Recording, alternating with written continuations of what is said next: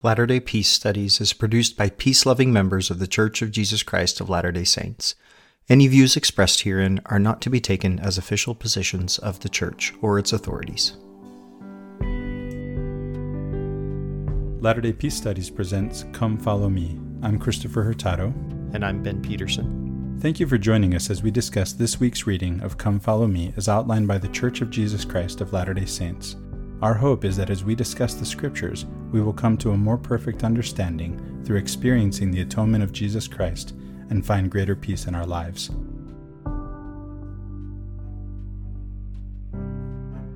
Okay, welcome back, everyone.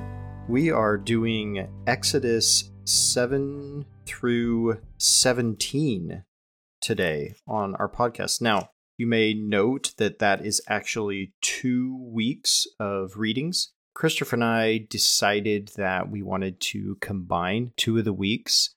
There's several reasons for it, but mostly we felt like we needed to get ahead on it. And we also felt like there is a sustained narrative going on here that we can uh, zoom out and do some overall discussion of that doesn't necessarily require that we split it up into two weeks. And so we felt like not only could we get ahead in the recording so that people could get this in a timely manner, but we could also address a narrative in a more consistent or cohesive way as we approached it. So, as we start here into these chapters, uh, you know, actually, one of the things I, I first wanted to bring up was I really appreciate Travis coming on with you last week, Christopher, and uh, doing the podcast for Exodus 1 through 6. Uh, Travis's knowledge really helped lay some some good groundwork for this narrative here and uh, it was really good to to listen to you and and him uh, discuss that, and really helped me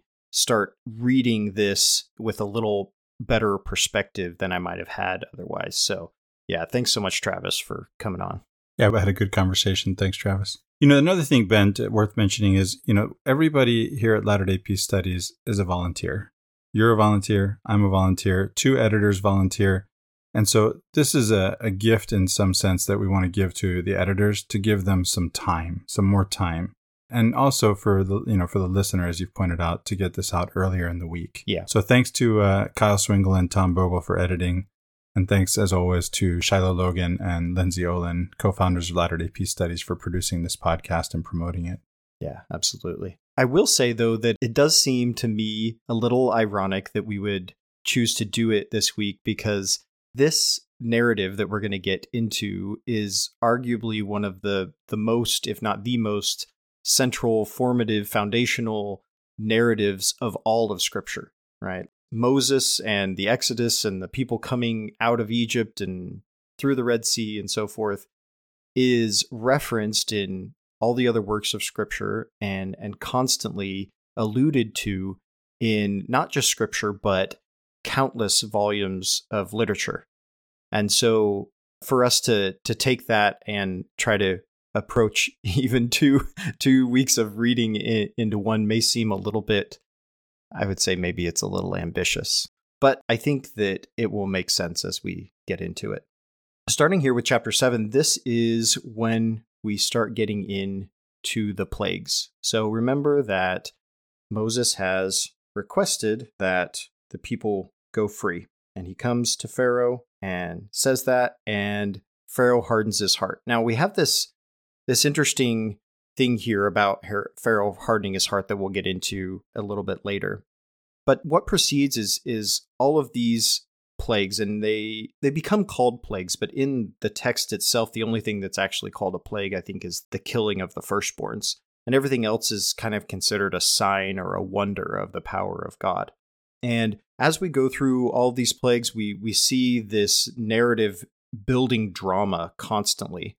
And it gets to the point where Pharaoh finally agrees to let them go. So they go out and they, uh, you know, Pharaoh falls them out. They cross through the Red Sea. And there's you know, this continued drama of their deliverance. They finally get out into the wilderness. They are quote unquote delivered. And then they are faced with some additional challenges. They don't have any water. And so then they start whining, well, maybe we should have stayed in Egypt. And so the Lord solves that problem for them, the water problem. And then they complain, we don't have any food. And the Lord solves that problem for them. And then they have another water problem. The Lord solves it again.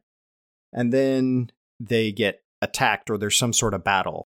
That kind of comes out of nowhere, too. We might talk about that when we get to it. And again, yeah. the Lord's delivering them. And the mechanism for this varies a little bit from time to time. Sometimes it's Moses doing it, sometimes it's the Lord doing it, sometimes it's Aaron doing it. The staff seems to be central to this a lot of times, but not always. And some of that is most likely due to the combination of all these different narratives. You know, we've talked many times about this documentary hypothesis. It's the idea that there are many narratives that have been woven together into what we have now in the text. And sometimes these narratives repeat the story somewhat, and sometimes there's a little bit of contradiction between them.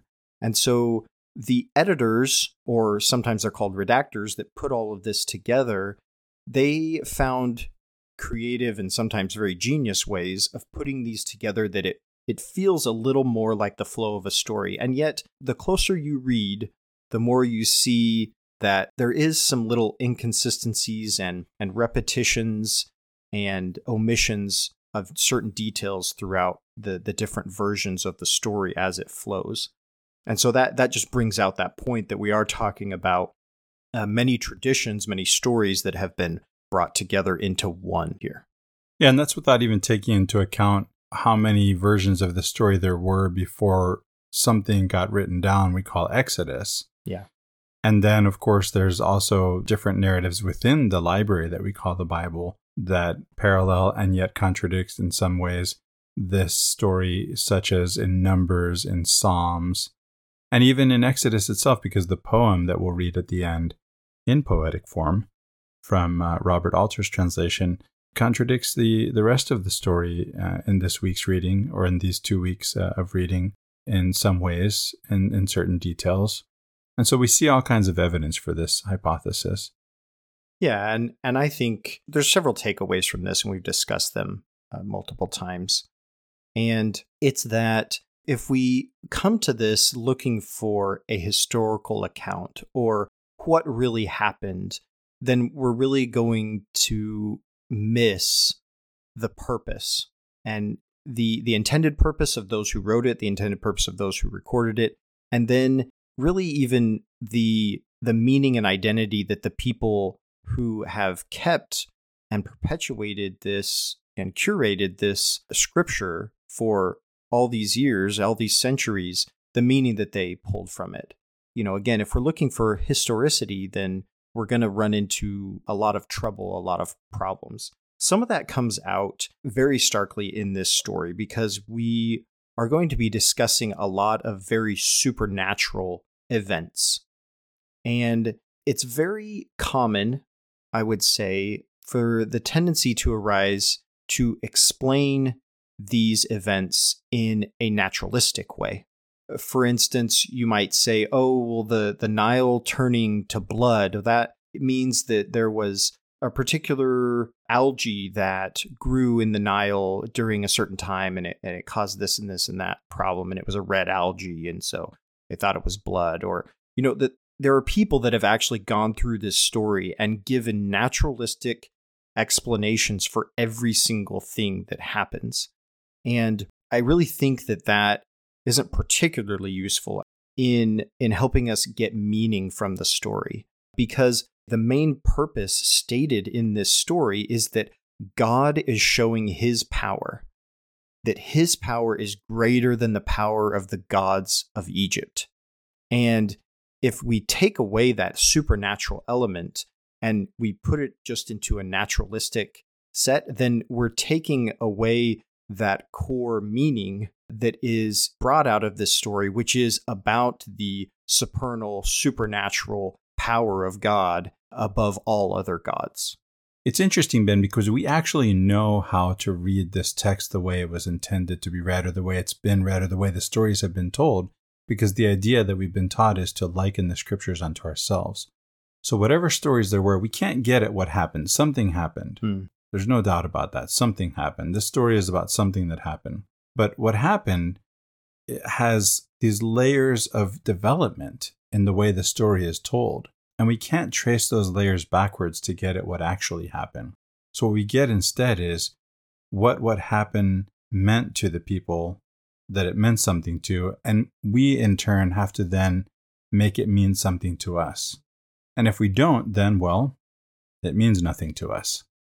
It really is meaningless to us unless we actually make it mean something to us. And that's how we do it. That's how we read it. That's how the whole Old Testament is read by Christians by reading Christ back into the text where I'm talking about Jesus the Christ. Jesus of Nazareth is being referred to, according to the Christian way of reading the Old Testament, all the time, right? This is what's going on. And, and for the ancient Israelite, that's not what's going on. Yeah. That's not it. So, this is the way that we make meaning of this text for us as Christians. Yeah. And we, we can see that there's a lot of that symbolism that can be pulled out of that. And that has been done multiple times in, in scriptural exegesis to to say, oh well, when when Moses is is going through the Red Sea and coming out of the Red Sea, you know, we even as Latter-day Saints, we see baptism there, right? And and obviously there is something going on with water and chaos, but it's not like a specific baptismal thing. The, we we have developed this meaning behind this ritual and ordinance that we relate back to maybe a similar concept and meaning that it had for the people writing it down.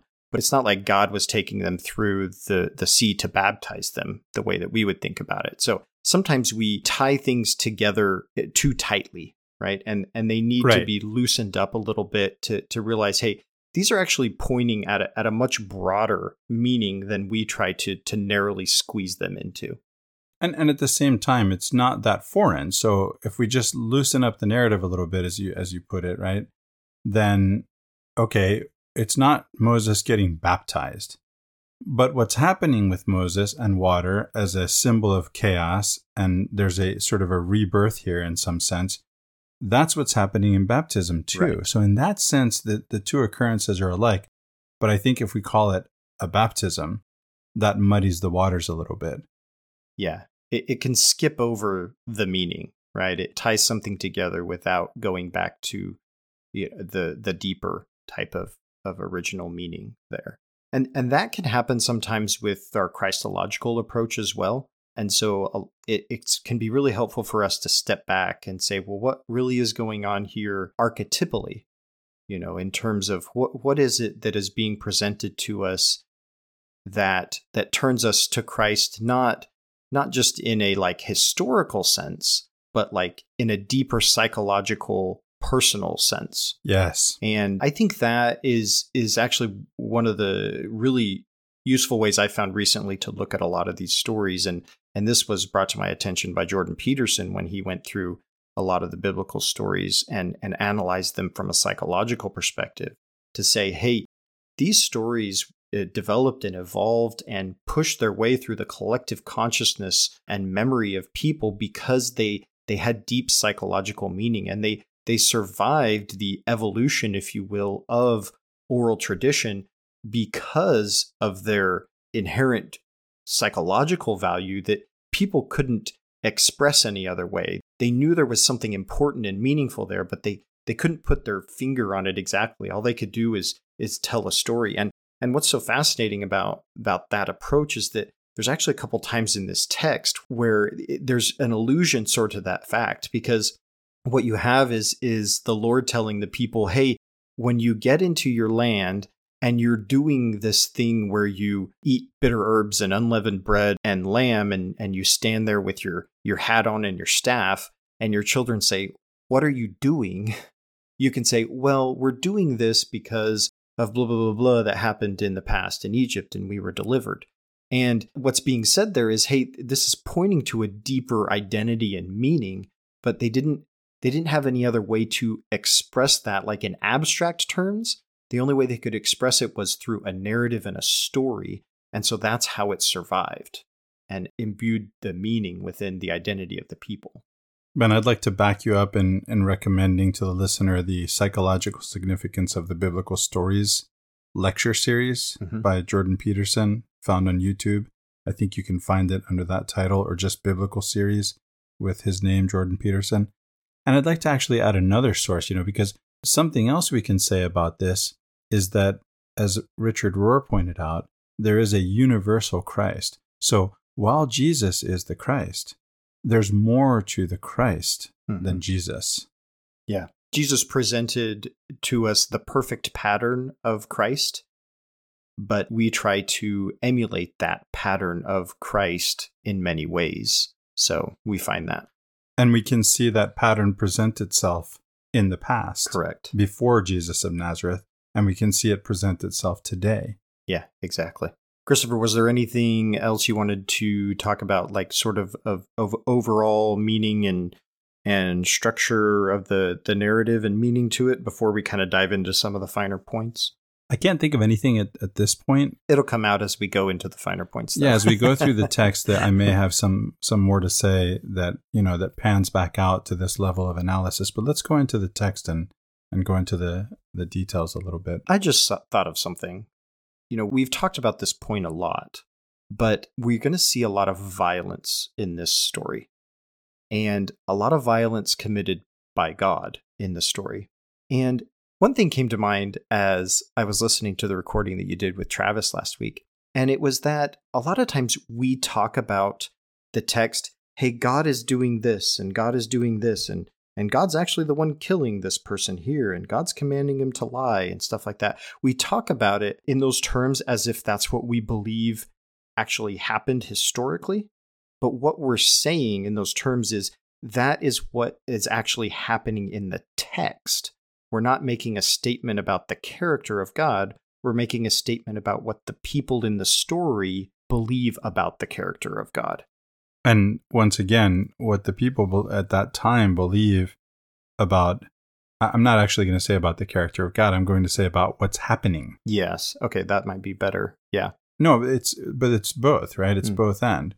What you said is true, and I'm now adding that whatever is happening, God is making it happen. So that goes to your point. Yeah. They're assigning meaning to it in the text. Exactly. Yeah. So so on the one hand we have your point that is God is Yahweh or as we say, the Lord is our warrior God. He's the he's the Israelite tribe's warrior God. Just like every other tribe around them has their warrior God. And my warrior God's going to beat up your warrior God. My warrior God's bigger than your warrior God, right? And on the other hand, everything that is happening in the ancient mindset, God's making happen. If it's happening, it's because God's making it happen. Yeah. So this is brought out right here at the beginning of chapter 7 because the Lord tells Moses to go to Pharaoh and set his people free. And if he doesn't, then he's going to get what's coming to him. But then the Lord tells Moses that ultimately, this is what's going to happen. Pharaoh's not going to set you free because I'm not going to let him set you free yet. Because I need to, you know, make this fight go three rounds, so to speak, right? 10 rounds, right. So knock him down, but he needs to get back up. We're not going to allow the, the ref to count to 10 and, and say the fight's over. He's going to get back up. And we're going to go 10 full rounds with this guy so that I can show him how much I really can beat him up. And I, I know that's, you know, that's that's kind of a violent way of putting it, but that's what the text says. And that's to the point we were just talking about that this is the way that people viewed what was happening and what God was intending to do. And this is part of this narrative of the Bible that the people are coming to understand God, but they're in very early stages of this. Remember, these people have lived in Egypt among gods that operate this way for all of these hundreds of years. And so their entire concept of what God is is tied up within these ideas. And the the only idea they're coming to understand now, it seems by the text, is that their God is just the biggest bully on the block right now, and he's going to show it. And so what he does is say, I'm going to harden Pharaoh's heart. I'm going to make him keep getting up so that I can keep knocking him down. And so he does that. over and over, and we have all of these plagues. And after each one, you know, Pharaoh is like, okay, I'll I'll let you go. And and there's sort of these incremental things that happen. He says, well, at one point he says, well, just the men need to go because you're the only ones that need to go sacrifice. You shouldn't have need anybody else to go. And uh, Moses is like, no, we have to all go. And then he's like, well, just just the just the people. You don't need to take your animals with you. And Moses is like, no, we have to take the animals with us because we have to sacrifice.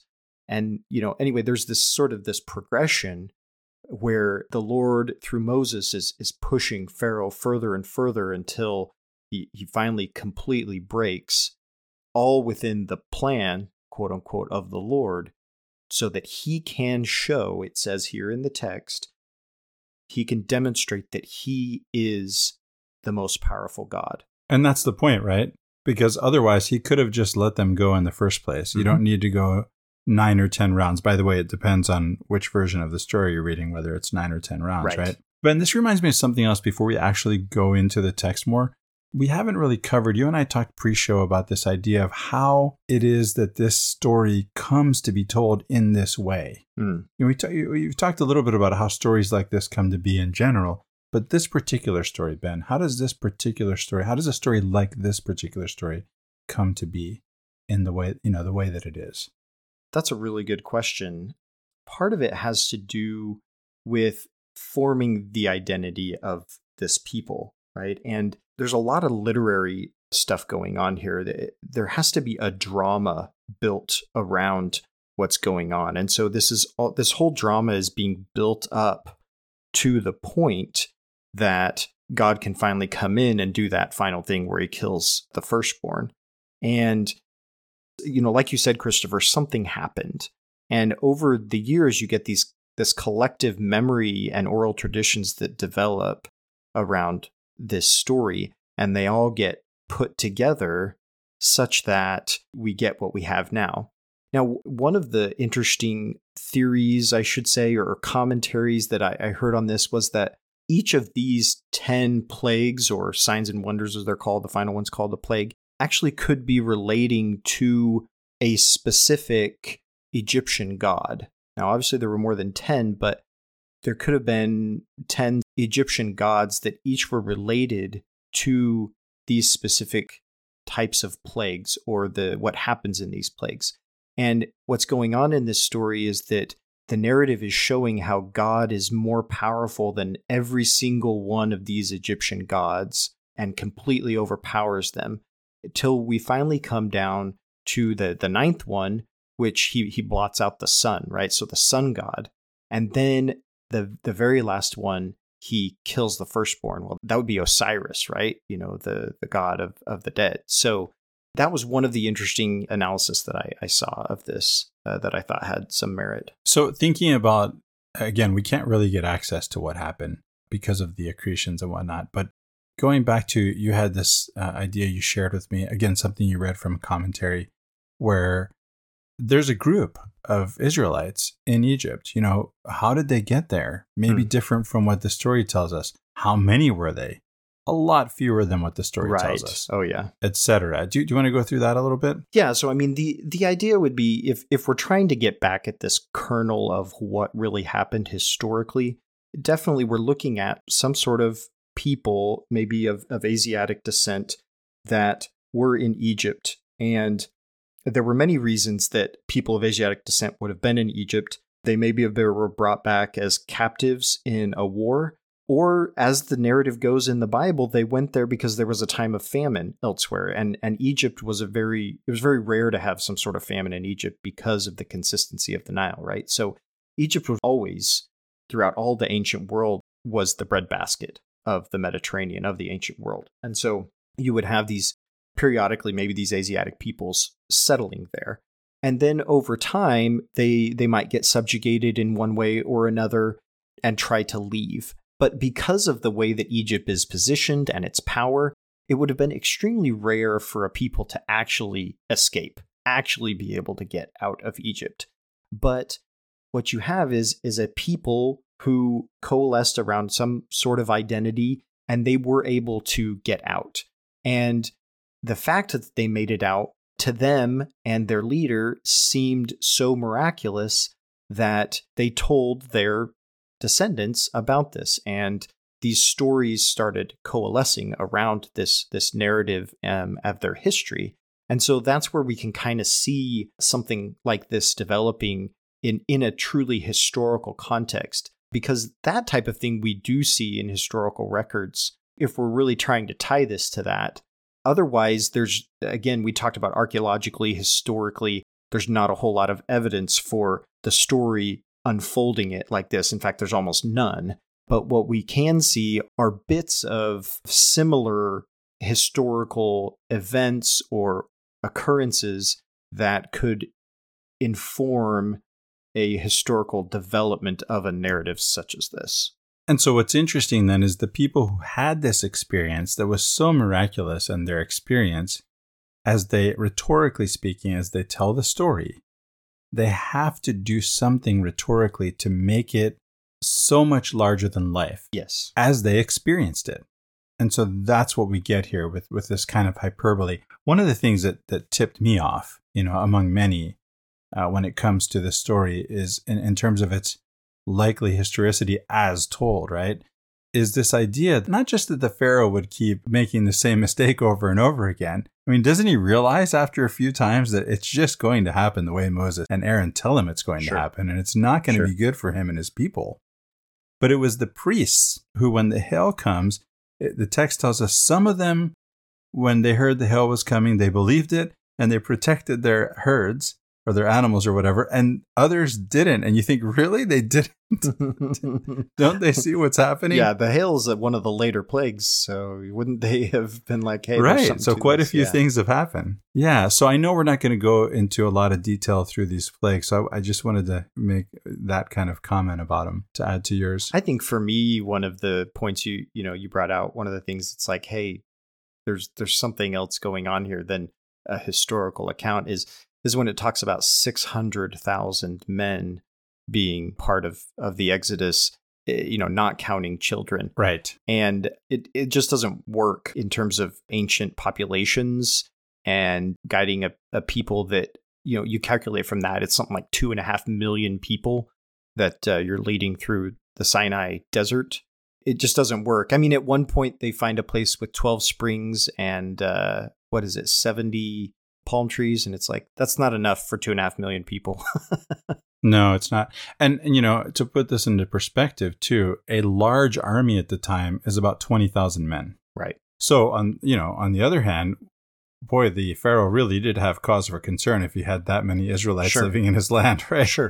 Yeah, and and and to the point, you know, the the reason it's told that way is to bring out the miraculousness of this story, to to really emphasize the power of God.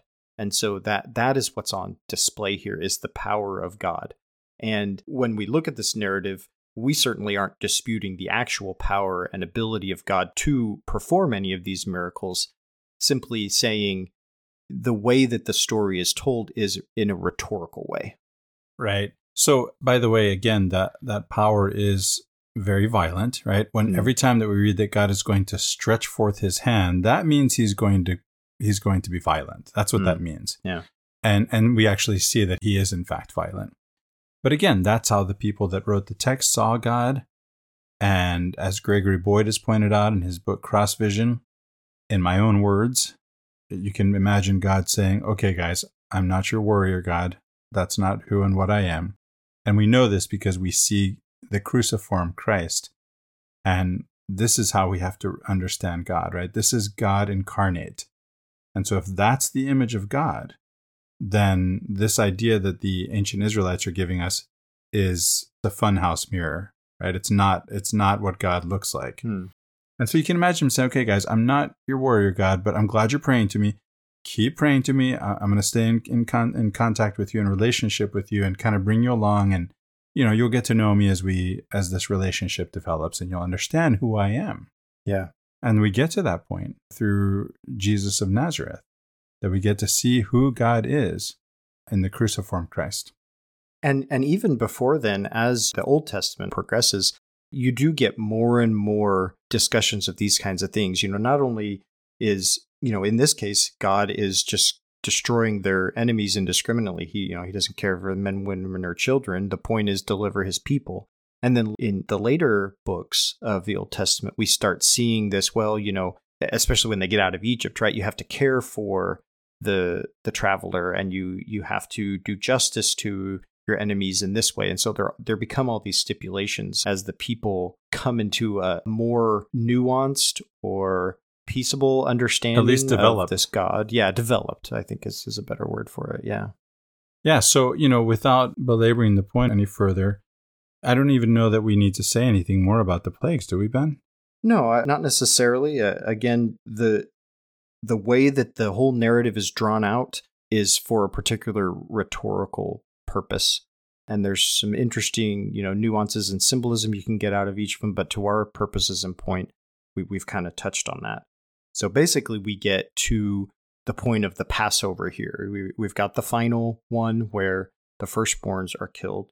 And the point of the Passover, this becomes this mode, this ritual, this festival that becomes established among the people. And we see this in an etiological way, right? So the Israelite people, as they've settled in the land of Canaan and have developed their their nation and their identity as a people, they have these festivals that they celebrate and they do things in a certain way.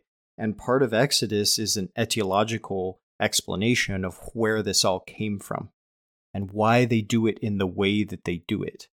And, you know, just just like with a lot of other things, there could be this kernel of historic origin to this, but how it's all fleshed out and, and exactly how they came to perform the ordinances and rituals in that way might be much more difficult to get at. Right. And yet they tell us, you know, this story later on about how these things came to be. We do also have a coalescing of sort of, you know, fertility rituals and things like this that become co opted and part of the Israelite religion. Just like later on, we have Christmas, you know, it becomes mm-hmm. the, this winter solstice becomes Christmas in the Christian tradition.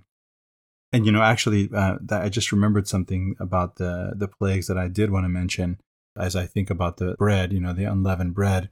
You mentioned earlier that Egypt is the breadbasket. It's interesting to note, among other things, that that we have sort of given short shrift, right, is that they at one point one of the plagues makes it so they can't have anything to drink. And then it's that they can't have they can't make bread, right? They can't drink because the water's blood. They can't make bread because the the frogs are in the mix, right?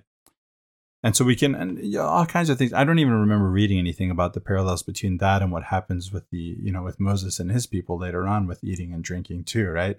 There's so yeah. many details like this that you can see in the text. And so I would just invite the, the listener to just read closely, to read closely. These are so, these stories are so familiar that it's easy to sort of you know go into a trance as you read them, and yeah, I already know this, and you just sort of cruise and through it, and and you're not really paying attention because you already know what it says. And so if you, if you read a little bit more closely, you might see all kinds of things. And, and a good, you know, a good study Bible will give you some good commentary that we won't, you know, we won't rehearse all of that here. We've done our reading of our study Bible commentaries and whatnot. So, uh, one point I want to go into a little bit about the leavened bread because this has always been something that's a little odd to me. And as I was reading through it this time, like they spend a lot of verses talking about unleavened bread. and I thought, like, why is this talking about this so much? And it says it like three or four times. It repeats the same thing about unleavened bread. So uh, let me just read a few of the verses here. This is uh, chapter 12, verse 11. This is how you shall eat it your loins girded, your sandals on your feet, and your staff in your hand. You shall eat it hurriedly. It is the Passover of the Lord. And then we go over to uh, verse 26, and it says, And when your children ask you, What do you mean by this observance? You shall say, It is the Passover sacrifice to the Lord for he passed over the house of the Israelites in Egypt when he struck down the Egyptians, but spared our houses. And then here some more on the unleavened bread. This is when they're they're actually leaving Egypt. So the people took their dough before it was leavened, with their kneading bowls wrapped up in their cloaks on their shoulders. Now, Christopher, you know this because your wife makes sourdough bread. but it's less common nowadays for people to make bread in the more it's not even ancient way, but the way that they made bread, you know, just a few hundred years ago.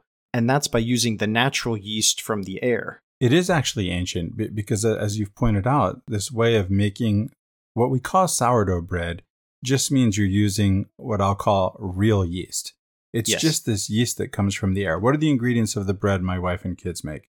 It has flour, water, salt, and the yeast that's this San Francisco sourdough start that just comes from the air. It, and it's actually the it was actually the ancient Egyptians who discovered this. I mean, they just yes. there's some flour, it gets wet, and something happens. You know, the yeast is in the air and it gets in there and it starts doing its thing. It's a living thing. Yeah. But the process takes time, right? And and like oh yeah, it does. Modern, it takes hours. Yeah, it takes hours. Well, sometimes uh, days. Like if you want to start from scratch, right? Right. Okay. Right. To create the to create the start create from it. scratch, yeah. that's going to take uh, some some hours. And then once we mix the dough, it's a twelve hour um, rise. Yeah. Yeah. So I mean, it's a long process. I will say, if nobody's done it, it's totally worth it. The bread is just way more delicious than whatever you buy, like in store for for that kind of thing. And for those not just you know, if you're celiac, that's one thing. But for those who have gluten intolerance at some level, the the natural yeast actually breaks down the uh, gluten and it makes it so that you can actually digest it yeah. without having those problems. When you take when you take a shortcut, when you when you shortcut nature, and we can do that, right? We have this uh-huh. this artificial yeast that we use, and it saves time, but yes. there's a cost. Well, and that's the point here, right? Is that that leavening bread and having it rise this is a long process. It takes a lot of time. It's not something that can be rushed. And so they're eating unleavened bread because they have to make their food in a hurry and go. They have to take it with them and cook their food on the go. They can't let the bread sit and rise. They're traveling. When you're traveling, right? Like if you're constantly just jostling that bread, tell me if I'm wrong here, but you know, you're not getting the same rise out of it, right? it has to sit and be still. You know, I don't make the bread; my wife and kids do, but but it does okay, usually. Well, I might be still. going off into the weeds there. Yeah, there's there is you know some some mixing that happens, but then yeah. there's a lot of time that it just sits there yeah. and remains still I, and I think undisturbed. the main point here being that of time, and so yeah. it just kind of came out to me here that them eating the unleavened bread is this constant reminder in their mind that they had to get out of Egypt right away right? Before pharaoh changed right. his mind. And and so they, they had to get up and go. And so that's why they eat with the staff in their hand their hat on and uh, they're they're ready to go. They baked unleavened cakes of the dough. This is verse 39 of chapter 12 that they had brought out of Egypt it was not leavened because they were driven out of Egypt and could not wait nor had they prepared any provisions for themselves so one of the points out of this verse that I just read is that it says this it says they were driven out of Egypt.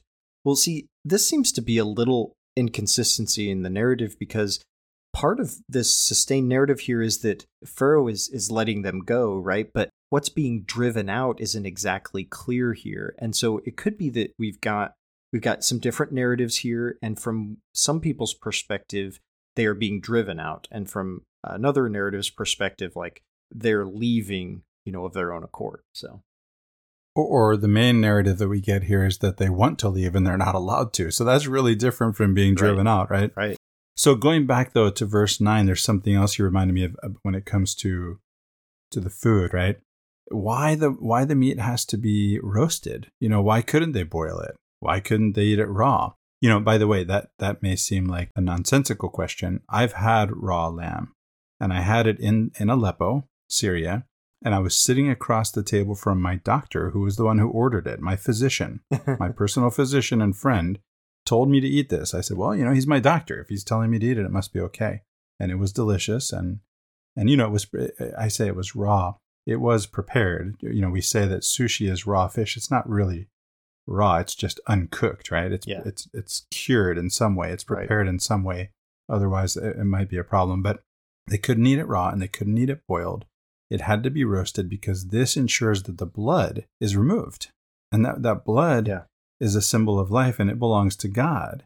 And this is the roasting the meat is the only way that we make sure that that blood is removed and it goes back to God where it comes from. So there's there's reasons for these things. Well, it's the allusion to sacrifice as well, right? The the the burnt sacrifice, you know, that's this is not you're roasting it and you're eating it yourself, but then it says if anything remains, you have to burn it in the fire. It, it can't remain to the next morning because it all has to go to God.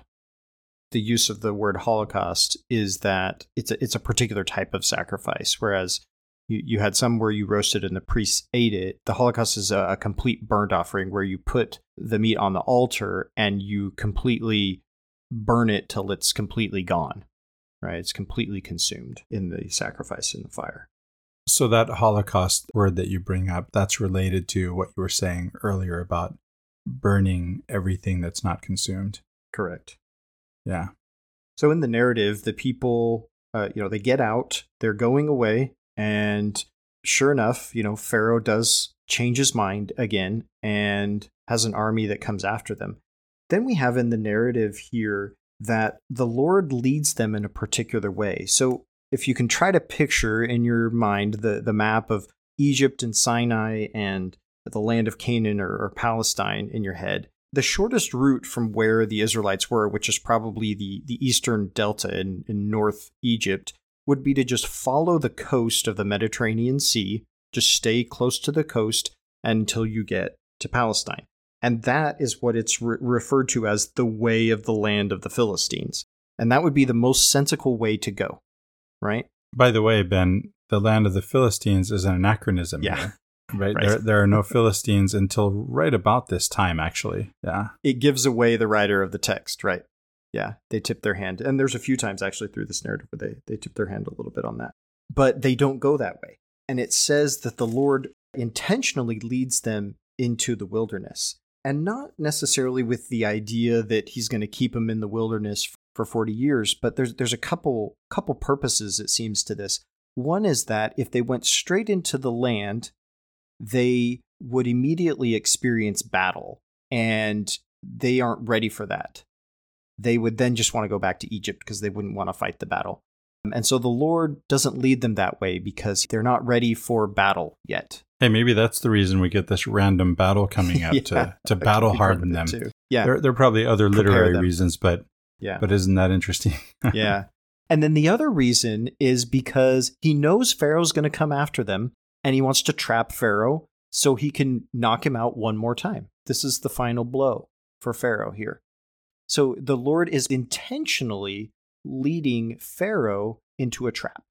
That's the idea that's going on in the text here. In fact, it says in verse 21 of chapter 13 The Lord went in front of them in a pillar of the cloud by day to lead them along the way, and in a pillar of fire by night to give them light, so that they might travel by day and by night. Neither the pillar of cloud by day nor the pillar of fire by night left its place in front of the people. So the Lord is actually leading them where they're going. And then it says, I will harden Pharaoh's heart. This is chapter 14. And he will pursue them so that I will gain glory for myself over Pharaoh. This is the Lord speaking, and all his army. And the Egyptians shall know that I am the Lord. And they did so. And so, again, it's intentional. And again, that's maybe 20,000. Yeah. Right? An army of maybe 20,000 at the largest. And what did you say? 600,000 Israelites? But it's the Lord who's going to handle this with water right? Which again is a symbol of chaos and of, of returning something back to the beginning. We, it's a symbol back to, or a, a reference back to Genesis. Yeah, this is a clear allusion to the creation. And it's hard to really say whether the creation is alluding to this or this is alluding to the creation. Because, you know, when, when we did our first podcast, we talked about how the beginning is Exodus. Right. And that the creation is that that foundational story in order to explain how we got here. And so in in one sense you could look at it as the creation is the story that's alluding to this moment and in another sense you could look at this moment as alluding to the creation. And I think I think it could be either or and it doesn't change the fundamental point of this is that these two are being tied together and when when God is redeeming these people or delivering them, he's recreating them and that's exactly what that's intentionally done by the author of this.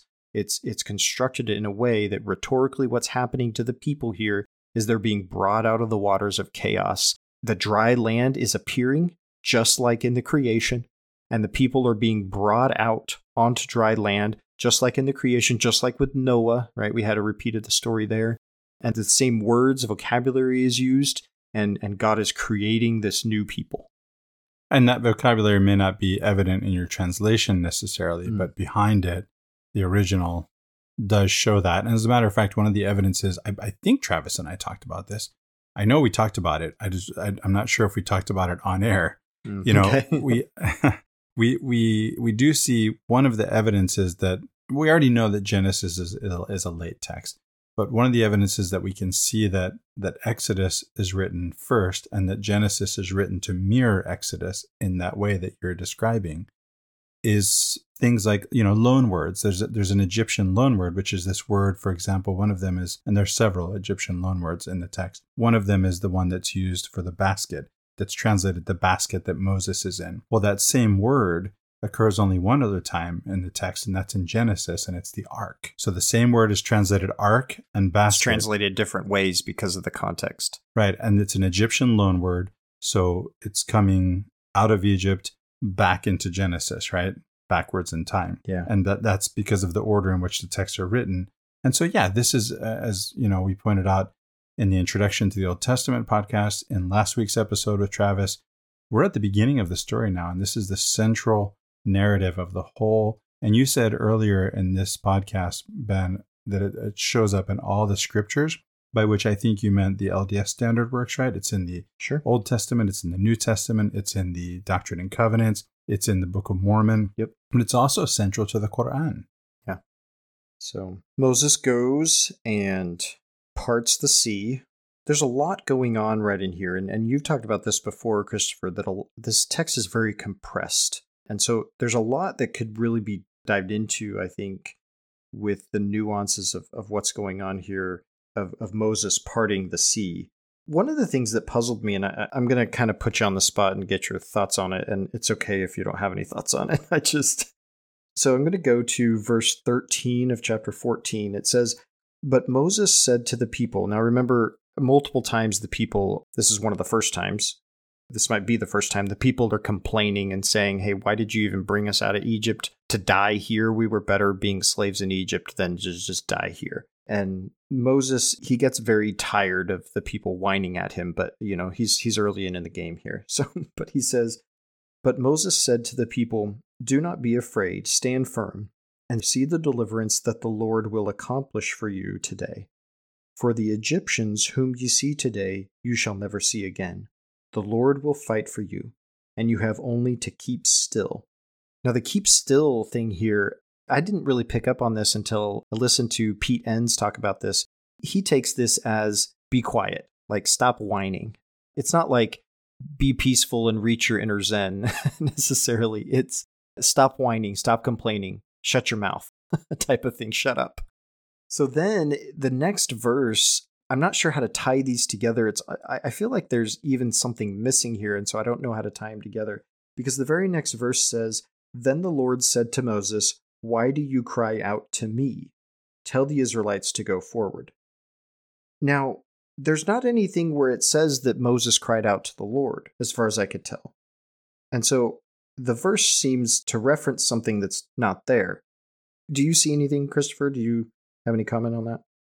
Not in this particular way. I, the thing that occurs to me to say at this point with your question to, is to notice in this text that sometimes Moses is the one doing the things, hmm. at other times, Aaron's the one doing the things, and at other times, it's the Lord who's doing the things.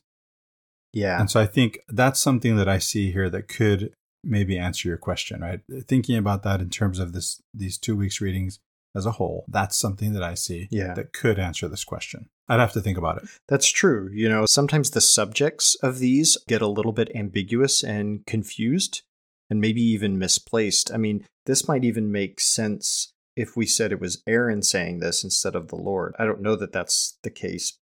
You know, you said sometimes it's Moses, sometimes it's Aaron, sometimes it's the Lord. Actually, in a few verses later, it's the angel of God. Whereas before it said the Lord went in front of them in a pillar of cloud by day and, and pillar of fire by night. But then in verse 19 of chapter 14, it says, The angel of God who was going before the Israelite army moved and went behind them, and the pillar of cloud moved from in front of them and took its place behind them. Right. You know, this kind of goes to a point we said earlier is that sometimes in the text, there's this angel thrown in front of God to try to deal with some uh, theological problem that was seen. I don't necessarily see that there's a theological problem here, but it is interesting that it's ambiguous. Okay, is this the angel or is this the actual actually the Lord? And and it's not always clear. Yeah, it could be that that somebody saw God doing something that shouldn't be God doing it and they just put angel in front of God and the way the Hebrew grammar works is that's all you have to do. If you just put in angel before God, it becomes an angel of God. You don't need the the of. And so Dan McClellan mentioned this in one of his TikTok videos or something like that. One of his videos, maybe maybe YouTube, and uh, he's talking about how every time that you see an angel of God, that it looks like stuff that God would do, and that when you see just an angel, then it's things that angels would do, something like that, right? Yeah, it could be an example of something yeah, something being inserted into the text. Yeah, I may be getting that wrong. I'd, I'd refer listeners to Dan McClellan. He's he's got some good videos on TikTok. We've talked about Jabra Ganem. He may have something to say in, in Jabra's Gospel Thoughts. And then you mentioned Pete Enns. What is it? Pete Enns Ruins Exodus? Something like that. Uh, he's got several several podcasts. Yeah, so he has a series he does on that. That's within his podcast. That's the Bible for Normal People, which he has some great some podcast. really interesting perspectives there. Yeah. Yeah, he's a fun guy, guy. to listen to, too. Yeah. I first heard Pete Enns interviewed on the Maxwell Institute podcast uh, when his book, The Sin of Certainty, came out, subtitled something like Why God Wants Your Trust More Than Your Correct Belief. Yes. Yeah. Now that you say that, I do remember listening to that. I want to go back and listen to that again. Really profound concept, I think. Yeah. So the next chapter here is poetry. And this is, well, it's not the first poetic utterance in the Bible so far, but it's definitely the longest so far. Am I correct in that? I'm not sure, Ben. I think it is. So, you know, if we have any poetic verses previous to this, like in, in Exodus or in, in Genesis, there are instances of, of poetry, but they're typically much shorter. This one's longer. And this is basically a retelling of this whole narrative.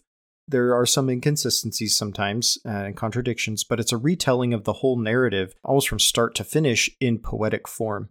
And there's a lot of clues here as to the fact that this poem, this chapter 15, is actually one of the earliest, if not the earliest, account of the Exodus, just this poem itself. And there's there's many reasons for that. One of the reasons is that if stories start as oral traditions, which it's pretty consistently shown that they do, as they're passed down, the way to keep them more consistent is to put them into a poetry form because that gives you a mnemonic device. And when we look at poetry today in our language, one of the most common elements of poetry is rhyming, and that has to do with the endings of words. However, particularly in ancient languages, it was difficult to get endings of words to match up in a particular way. And and this was because case had a much more prominent role in in languages. Now this gets into, you know, some some nitty-gritty of linguistics, but but basically suffixes and endings of words were very dependent on their function within a sentence. And so you would have these endings of words change quite often. So it wasn't so easy to get rhyming happening. And and in fact, it, it wasn't necessarily desirable. It just wasn't really a thing. This is a, a more a more recent device used in poetry. What was used in ancient poetry style was alliteration, the beginnings of words, repeating the sounds that words begin with. And so what you had in poems like this that we find in chapter 15 in the Hebrew that it was written in would have been a lot of alliterations and these helped as devices to keep this poetry memorized and passed down from generation to generation. So that's one of the reasons you can tell that typically the earliest forms of a story, especially written down, are poetic, are poetry. And the prose of a story will typically come later. And that's because as the story goes from an oral tradition to a written tradition, it passes through this poetry phase. And again, in the ancient tongues, there wasn't a lot of rhyming. What there was was a lot of alliteration. So when we look at certain translations of chapter 15, these are going to be maybe like word for word translations, and they're not going to always really get the the feel uh, of the poetry. And you know, Christopher, when we did our first podcast introduction to the Old Testament, we talked about translation, and then we talked about poetry, how the Bible has poetry in it, and the function of poetry in literature of the Bible isn't the same as the prose. It's to evoke a different type of experience. And so when it's translated as if it were prose, you lose that. You lose that function. And something that you came across, Christopher, was that there have been efforts to translate the poetry of the Bible and maintain a lot of that poetic feeling and, and nuance and experience. Yeah, and I remember talking about the difference between functional and dynamic equivalency in translation what we get when we go word for word is what we call functional equivalency. What we get when we go more thought for thought or uh, you know meaning for meaning is this dynamic equivalency. And when it comes to poetry, poetry isn't propositional. You know, prose is propositional. And that speaks more to the intellect, whereas poetry being non propositional is more of an emotional appeal. And so there's that, right? So I have a translation in front of me from Robert Alter, he was the second one to translate, as far as I know, the book of Job, which was written entirely in verse, into English in verse. The first being Stephen Mitchell. And I love reading. I can't wait to, to get into Job later on. And Job may be one of the earlier texts, if not the earliest text in the Bible. This chapter 15 of Exodus is another candidate for oldest. So it's it's definitely one of the oldest. And by the way, Ben, while you were talking, I just flipped through Alter's translation. I found that there is one other chapter that is as long, not longer, but as long as this one okay. in verse. Okay. And that's Genesis 49. Oh, yes, because of the blessings. Yes. Which we didn't talk much about in that podcast. That's right. That's right. so I'll I'll read this translation of this chapter, chapter 15 of Exodus in verse from Robert Alter's translation. Then did Moses sing and all the Israelites with him, this song to the Lord. And they said, saying, Let me sing unto the Lord, for he surged, O surged, horse and its rider he hurled into the sea. My strength and my power is Yah, and he became my deliverance. This is my God, I extol him, God of my fathers, I exalt him. The Lord is a man of war, the Lord is his name. Pharaoh's chariots and his force he pitched into the sea and the pick of his captains were drowned in the reed sea. The depths did cover them over. Down they went in the deep like a stone. Your right hand, O Lord, is mighty in power. Your right hand, O Lord, smashes the enemy. In your great surging, you wreck those against you. You send forth your wrath. It consumes them like straw. And with the breath of your nostrils, waters heap up. Streams stood up like a mound. The depths congealed in the heart of the sea. The enemy said, I'll pursue, overtake, divide up the loot. My gullet will fill with them. I'll bare my sword, my hand to spoil them. You blew with your breath, the sea covered them over. They sank like lead in the mighty waters. Who is like you among the gods, O Lord? Who is like you, mighty in holiness? Fearsome in praise, worker of wonders, you stretched out your hand. Earth swallowed them up. You led forth in your kindness this people that you redeemed. You guided them in your strength to your holy abode. Peoples heard, they quaked, trembled, seized Philistia's dwellers. Then were the chieftains of Edom dismayed. The dukes of Moab, shuddering, seized them. All the dwellers of Canaan quailed. Terror and fear did fall upon them, as your arm loomed big, where they were like a stone. Till your people crossed over, O Lord, till the people you made yours crossed over. You'll bring them, you'll plant them on the mount of your estate, a firm place for your dwelling. You wrought, O Lord, the sanctum, O sovereign. your hands firmly founded. The Lord shall be king for all time. And then there's Miriam's. Sing to the Lord, for he has surged, O surged, horse and its rider he hurled into the sea. Now, Ben, I know you wanted to say something about the quality of this poetry because it's not rhyming. It is rather alliterative, right? Right. And there's something to be said about Miriam's poem as opposed to Moses's too. Yeah, so the longer one that you read here in the text it's attributed to Moses. However, it was originally attributed to Miriam. And so you, you read that short one, but the long one was actually originally attributed to Miriam. And right after that, we get this verse 20 of chapter 15. It says, Then the prophet Miriam, Aaron's sister, took a tambourine in her hand, and all the women went out with her after her with tambourines and with dancing. And then she sings her song.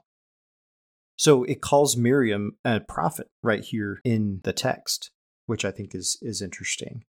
As far as the quality of the poetry with the alliteration, the translation that you read, yeah, when I read mine, you can see many of the times when the translation you have intentionally chooses alliterative words as opposed to what I see here in in the text. I think one of the things that you brought out in one of the verses talked about dukes because the alliterative D matched with a few words before it, as opposed to in my text, it just says leaders. And so there's many, many examples of that. And you see that through throughout that version that you were reading. And so it's just, it brings out that, that poetic cadence and feeling that it's supposed to have. Yeah, I was actually surprised to hear dukes in this translation. And, and of course, it's there, as you pointed out, for the alliteration it is the word that's chosen in um, by King James. Not not necessarily in this chapter, but there's there are dukes earlier in the text. I remember someone asking me uh, a week or two ago, maybe more, uh, who are these dukes? Were there dukes in that time? And of course, this is a King James English translation of what would be a, a tribal chieftain, right? Not, not a duke. That's something that's that's a concept that belongs to King James time not the ancient Near East. Yeah. Now, it is the place of the women to sing of victory, and it is also common in worship to dance, and not just for women, right? So we could get the wrong idea here, right? That, as you pointed out, really, uh, and as I've said, it's really the women's place to sing uh, the victory song, and that may be what was uh, what this originally was and at the same time it's we shouldn't think that only women would dance and worship because that's something that's common uh, for women and men oh sure yeah they were just the leaders in this regard like traditionally for them to to lead this tradition i guess you could say that's right that's a good point too to call it leading because what, what we get here is there's someone leading and there's and there's a, a reply right the, so these we've read this as though you know i'm reading it but if this is sung, there are parts, right? right? There's somebody leading, there's there's others replying. That's how it works. So then, uh, so after they've conquered the Egyptians, or the Lord has conquered the Egyptians, then they are free to proceed into the wilderness. And the first problem they run into is no water. And so they come to a place of water, but it's bitter, meaning you know, it's not potable. They can't drink this water. And Moses finds some wood or a tree and throws it in there, and all of a sudden the water's drinkable. I have no idea what the naturalistic explanation for that would be. but the idea, again, isn't a naturalistic explanation here. It's that the Lord is delivering his people. And even though they continue to, to whine constantly, they are, are being delivered out of these things. And all of these instances get alluded to by Christ. So we we can see a lot of Christology here, right? Uh, because it's even explicit in in the New Testament. When you say they're alluded to by Christ, you mean by the the gospel authors, by right? Jesus? Because yeah, they, we, we, talked about Matthew and how he mm-hmm. really knows his Old Testament and he really yeah. wants to read Jesus of Nazareth back into the Old Testament. Yeah, that's a good nuance point to make. Yes. Right. Yeah, that you know Christ refers to himself as the water, you know, the living waters, right? He's what he's Right. alluding to is this story, Yeah. right? And all the Jews In know it, Matthew's words. right? And yeah, that and Matthew was writing to the Jews, right? And so all the Jews know that that's what he's talking about. And when he says, "I'm the bread of life," all the Jews know he's talking about manna, right? That that's what he's talking about here. And and in fact, this story about manna, I always have to chuckle a little bit when we get to it because we call it manna, but the word literally means what is this stuff? And uh, I, I just like to refer to it as like the original whatchamacallit, you know? you know, there's that candy bar called whatchamacallit. And it's like, if That's we right. really were trying to translate this into modern English, this bread, this stuff would be called whatchamacallit. right. there is another interesting point here to be made about uh, measurements. And I know it sounds a little like boring, but uh, what this point brings out here is the it kind of helps date the writing of this text versus the age of the story itself and shows that relationship there. Yeah, and it explains why all of a sudden you have this random verse at the end of the chapter telling us th- about measurements, right? Yes, exactly. So in the story, we get these measurements an omer, an omer of this, an omer of that. Well, there's no other point in the Old Testament, or I should say, the knowledge of objectively what the measurement of an omer is has been lost and was even lost by the time this story was written. And so we don't know in and of itself objectively what the measurement of an omer is we do know what an ephah is, or ephah. And so we get this last verse in the chapter that says, an omer is a tenth of an ephah.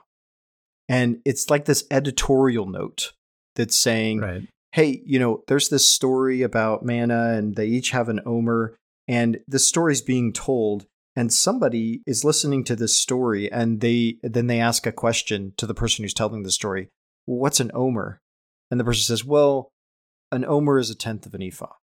And so that has to be thrown in as an editorial note because the use of the measurement omer has completely gone out of cultural use. And so nobody knows what it is anymore except for these very specific these these oral tradition storytellers. And so they have to clarify that and then when it gets written down that has to be included in the text.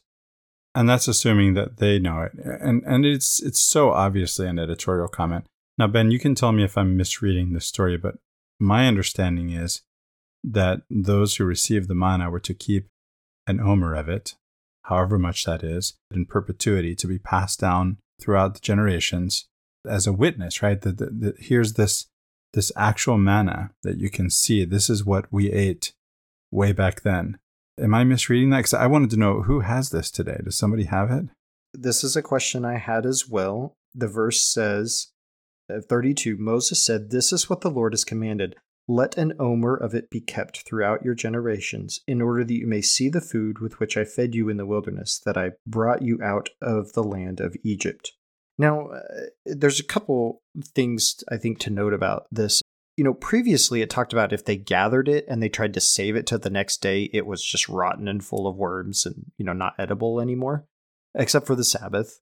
Then you could you know, eat it the next day. But this isn't something you could ostensibly save. And so the idea here that the Lord is commanding them to save this for future generations, you're talking about like hundreds of years, right? And that it would somehow survive in any meaningful form, uh, it seems odd to me.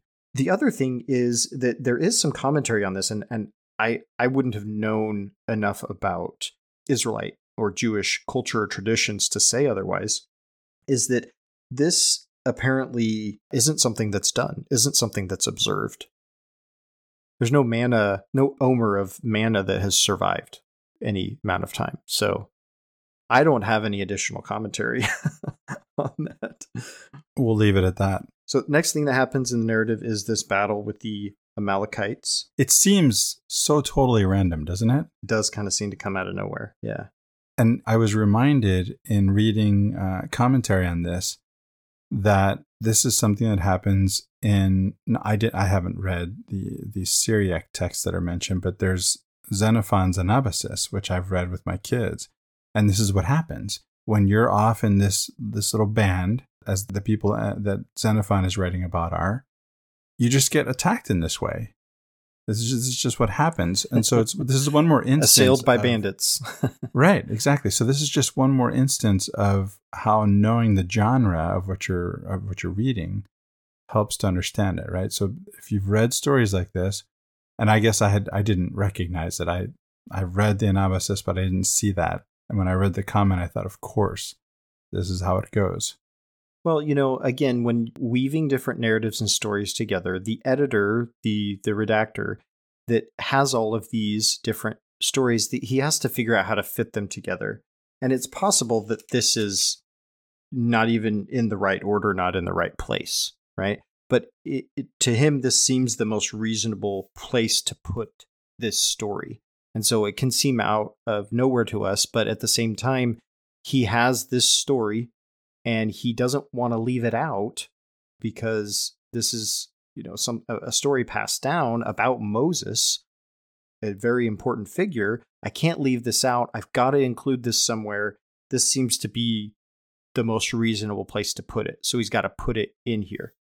As I've pointed out, this is actually it, it's not obvious to the, modern day reader, but it's actually the perfect place for it. yeah Because again, as it goes, you know, this is how it goes. yeah you have these these different challenges uh, along the way you don't have water you don't have food and now you're getting attacked but at least you don't have to deal with the plagues of Egypt right Right. in in every case the lord either directly or through his prophet is delivering the people and in this case we have moses with his staff. And it, it earlier in the chapter it is explicit moses says this to joshua tomorrow i will stand on the top of the hill with the staff of god in my hand and obviously the the implication there to joshua is hey this staff can do anything right? It can afflict our enemies. Think about all the stuff that it did in Egypt and it parted the Red Sea and it in fact just just a couple verses earlier I hit it I hit a rock with it and water came out of the rock so I'm going to be up on this hill with my staff I can do anything that's needed in the later verses it says that he held his hand up but I think the implication here is that he's got his staff in his hand or his hands right Well, it's interesting to note that it doesn't say that he holds up the staff. So again, this is one more instance in which you can see two different versions of the same story. Yeah. On the Yeah. one hand, he's going to hold up the staff. On the other hand, he doesn't hold up the staff. He holds up his arm. right The staff, of course, is a symbol of power, and it, that's often that power is often talked about eh, by saying an arm. hmm So it's the same symbol in that sense. Yeah. But again, if you're looking for the story to be absolutely consistent, it's just not. Yeah. So we have Aaron and Hur that stand by Moses and hold up his arms so that he can keep the staff up so that Joshua can win the battle. This uh, is an oft referenced scriptural account or story in our religious tradition when we talk about presidencies, where you have a president and then two counselors. Often we talk about the two counselors being the people on either side of the president holding up his arms, right? Oh, that's so funny. I have never heard that. And th- and this is exactly how it goes. This is often cited as a scriptural precedent for, you know, three people in a, a presidency. You have Moses and and and Aaron and Hur. And so this is also one of the inspirations for the concept of sustaining, right? That you hold up your arm to sustain someone. It, it kind of comes from this that that you're holding them up in their calling. And so this is given us the scriptural example of sustaining someone. You're going to be the one that goes and, and holds up their arms so that they can, you know, fulfill their responsibility. Just a kind of little bit of Latter day Saint exegesis there. That's how we do it. Yeah. You know, I, that reminds me of another example just to, you know, to put a finer point on it. You have in the New Testament Paul, if it's even Paul who's writing this letter, it's it's of questionable authenticity uh, in terms of authorship by Paul that he's writing about women dressing modestly. And nobody is showing skin at the time. I mean, that's just not how it's done. Right? Nobody's this isn't about showing skin. He's talking about what what actually shows up more um, more clearly in the Book of Mormon, which is whoever wrote that letter it more clearly shows up in the Book of Mormon that dressing modestly means not wearing costly apparel. Costly apparel or lots of jewelry and stuff. Yeah. Right, exactly. But of course, if we want women to show less skin, then we say, look, Paul said women should dress modestly, and we read it in that way, which is anachronistic and has nothing to do with the text that Paul probably didn't even write in the first place.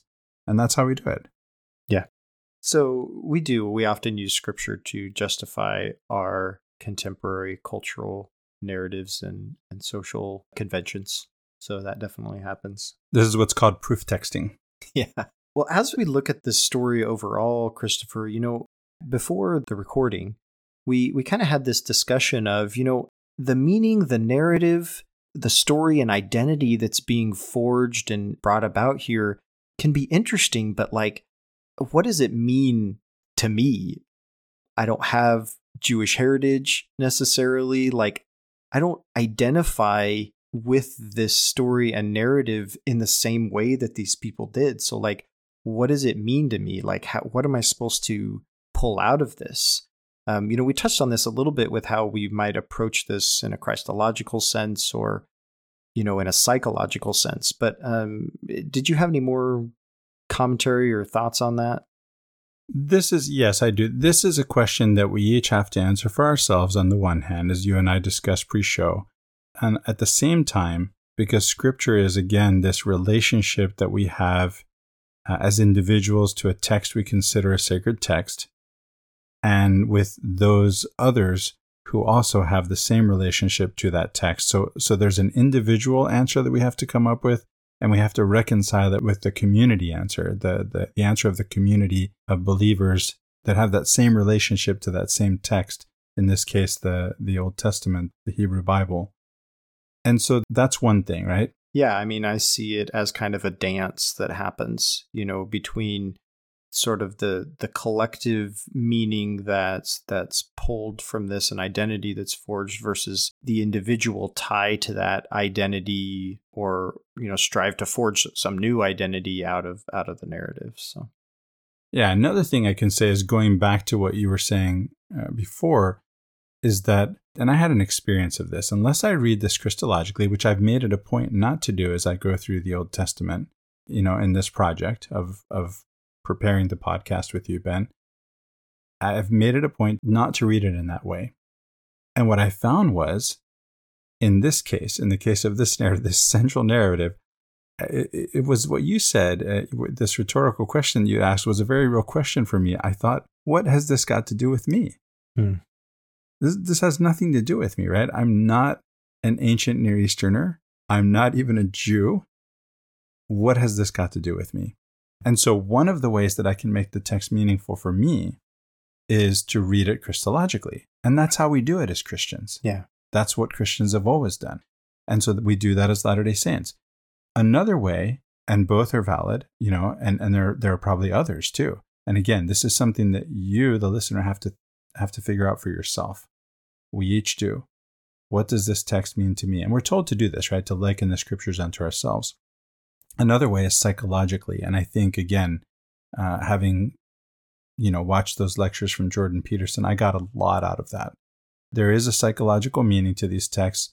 It's not the only meaning. I don't think Jordan Peterson is saying this is the only meaning, but this is a meaning. And it's enough. It's actually sufficient.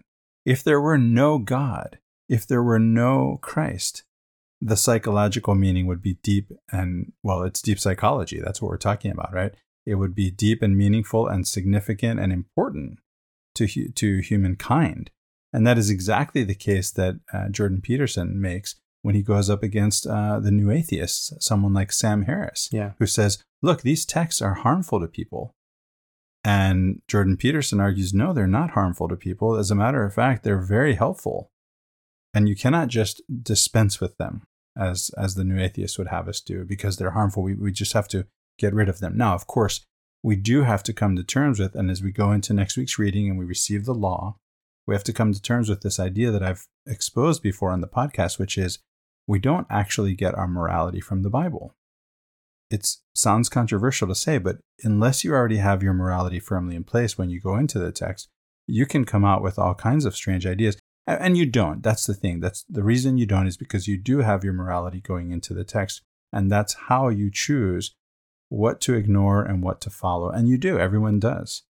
I don't think that I can kill my son if he doesn't obey me. Yeah. I don't, you know, but I do think I shouldn't steal. And so on and so forth. The concept of the name of Israel kind of comes into play here too, right? You know, this struggle, Israel would be someone who struggles with God. And and I think we can even say that could be somebody who struggles with the scriptures or, you know, what comes to be presented as God in the scriptures. And struggling or wrestling with that, I think, is a good exercise. And I, I think that we shouldn't shy away from it or, or, or give up on it. Like there's there's a lot that can still be pulled out of that exercise. Yeah. Even when we look at, at this text and, and we see, okay, these these people, from their perspective, they seem to they seem to know who God is. Like they they think they do, right? They have God pinned down. He's a warrior God. He's more powerful than these. You know, they, they have all these ways of of describing who God is and and they know how he's going to to act in these certain situations. And I think that is important to consider when we look at our own ideas of God. You know, sometimes we think we have God pinned down in a certain way. And you know, approaching this with with some humility and poverty of spirit in a beatitudinal way, right? It would be for us to say, look, I'm willing to let go of some of my notions of God and allow him to reveal himself to me in a way that maybe he he hasn't before instead of imposing certain things on him. And I think that's one of the narratives of the Bible that we see again going into the New Testament is that these people have this very codified way of viewing God and they think they've got it, right? They think they know exactly who God is. And God shows up in the form of Jesus and they don't know who he is, right? They don't even recognize him. They don't recognize him. And so it kind of calls us out, you know, and, and even though we have the New Testament or we, we have these later, more developed revelations of who God is or in the person of Jesus, we can still fall into the same idea and concept of, okay, we've got God nailed down. We've we finally know exactly how the box is drawn around God. And I think that this text can call to us in a certain way and say, hey, you know, don't be so sure about that. Be open. And and and I think that was one of the points that Pete Enns brings out in his sin of certainty thing is is that you know we we think we can have things so exactly right, but what God is trying to lead us along and teach us and and and reveal to us more and and if we think we got it, this is what Nephi says, right? In the Book of Mormon. As soon as we think we got it all and we we have it all, we don't need any more revelation, then then we start losing what we have. Right. No, and we do fall into that trap. We do. We fall into that trap. And, and we have to realize that even our very idea of God can be an idol. The temple can be an idol. We have to be able to, as in a beatitude in a way, to empty ourselves, to be poor in spirit, to be open to receiving, to not know. You can't get to know God if you already know God.